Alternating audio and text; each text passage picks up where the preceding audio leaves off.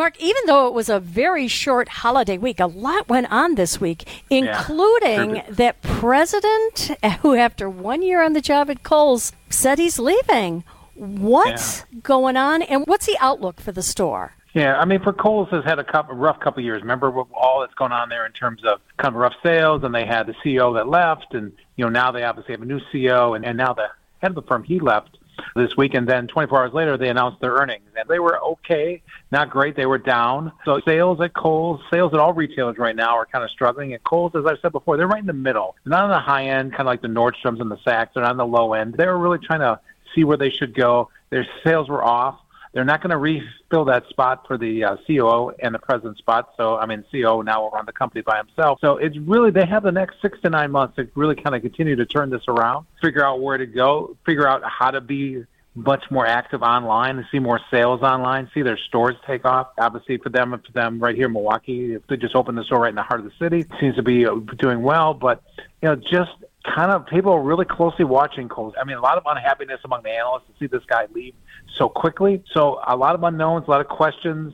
We'll see it. This is one we're going to have to watch over the next 6 to 9 months as to how they turn this thing around. All right, well, let's move on to the train tracks because we've got that very popular Chicago-Milwaukee run I've taken. I know you have. Now it's expanding to the Twin Cities. Do you think people are going to use that as much? And also, are there other cities that people are asking for? You know, really, this is an interesting one because that Chicago line has done so well. I mean, you go down there now. You kind of have your seats 3-4 days in advance. I mean, it sells out so fast, especially on the weekend. So to see this thing expand up now through Minneapolis, I think is good. I think there's some opportunities in the future. There's been talk about Green Bay. It's been talk about Appleton. And can you get to Stevens Point? Can you get to La Crosse? So there's other opportunities in Milwaukee. Think about that Green Bay one. I mean, if they're able to do that, you could get on in Chicago and you could go all the way up to Lambeau. I don't know why we'd want anybody to go from Chicago up to Lambeau because we don't want them to come to Green Bay, but I'm talking about other people. But you know what I'm saying? Just the opportunity. I think, you know, more mass transit, more opportunities to make that trip from here up to Minneapolis. You know, there are some people who don't like that drive. It's a 6-hour drive, or some people don't like that. This just makes it easier. So, you know, mass transit, I'm going to kind of age myself a bit here. When we had the chance for high-speed rail, that didn't work out. Now there's some talk about Amtrak. I mean, that, no doubt the Hiawatha has been incredibly successful, and is there ways now that it can be expanded? And the state is looking very seriously at that, and I think you'll see some movement on that over the next couple of years. I would love to be able to take the train to Lake Geneva. Yeah, well, think about just opportunities. Yeah. Lake Geneva, I mean, how about up to Kohler? You know, how about up to Madison? Yeah. To, you know, Appleton, just an opportunity to kind of enjoy that. The thing I love about the Chicago trip, Libby, is that you get on the train, you sit there, and you can either work or you can just relax. You know, I mean, there's no worries about traffic. There's no worries about the stress.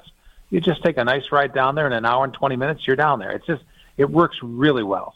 It does. I agree with you. Well, let's talk about some people that'll probably be using that train from Chicago to Milwaukee with the RNC coming next summer. Yeah. And they're going to have a media event this coming week. What are they talking about this week? This is kind of the start of the RNC. I mean, it's under 8 months away. Can you believe that? We've been talking about it now for over a year, and here we are. We're getting closer. Obviously, when we hit 24, things are really starting to pick up. But this is when you'll see a lot of national and international media in town. Kind of look at the arena, look at the convention center, look at the city. This will be a good week for the city, you know, just to show off kind of what we have and what we will have here next year. I've been asked a lot over the past couple of weeks, what's going on with the contracts? When will we start to see some of the work for the convention? We're still waiting on the construction contract for inside the arena and for inside the convention center. We're still waiting on a transportation contract, which is a large contract for all the buses and the shuttles. And then we're going to see a large insurance contract here very soon. So 3 large contracts.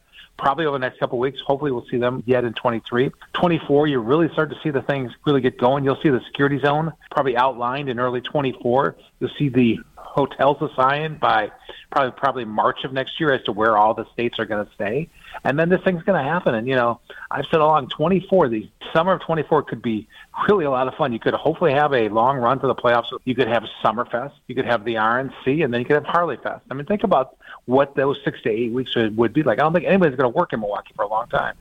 I think you might be right. And, of course, you didn't even mention the Brewers in AmFam Field. I didn't mention the Brewers. I didn't mention State Fair. Just think of – I think December 24, I'm going to say right now, we're just going to not work. We're just going to have fun. How about that? Okay, let's talk about the Brewers and AmFam because Governor Evers is going to have a big event as he signs that $500 million finance package. What are some of the first things they're going to do? at the stadium. I mean, isn't it fun that it's finally over? I mean, it seems like you and I have talked 9 months ago. I said it would take a while, and, you know, obviously it did. So here we are. We're going to get it signed this week, and then it's time to start to work. And I think you'll see the Brewers between now and the start of the season. They're going to start some of those projects, you know, some of the things I've talked about, whether it's the escalators, whether it's the elevators, whether it's the heating system, whether it's the cooling system, whether it's some of the things on the outside of the stadium in terms of concrete. The other thing I think you'll see, Libby, pretty quickly is, remember, there's money in this bill, $25 million or so, that will go towards the winterization of the stadium. So that means they can hold more shows, they can hold more concerts, more events all year round. You're going to see that money be spent pretty quickly because they obviously want to start that. You know, you could have a concert in there right now, kind of around the holidays. You could have a concert in there in January. You could have a show in there in January. So they want to get that going.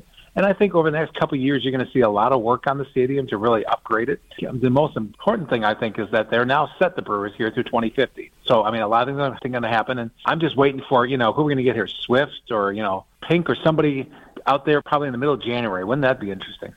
Hey, after seeing Dolly Parton on Thanksgiving, I'm all about getting amazing? Dolly there. Ah, oh, what an amazing concert. What, I mean, I just, a thrill.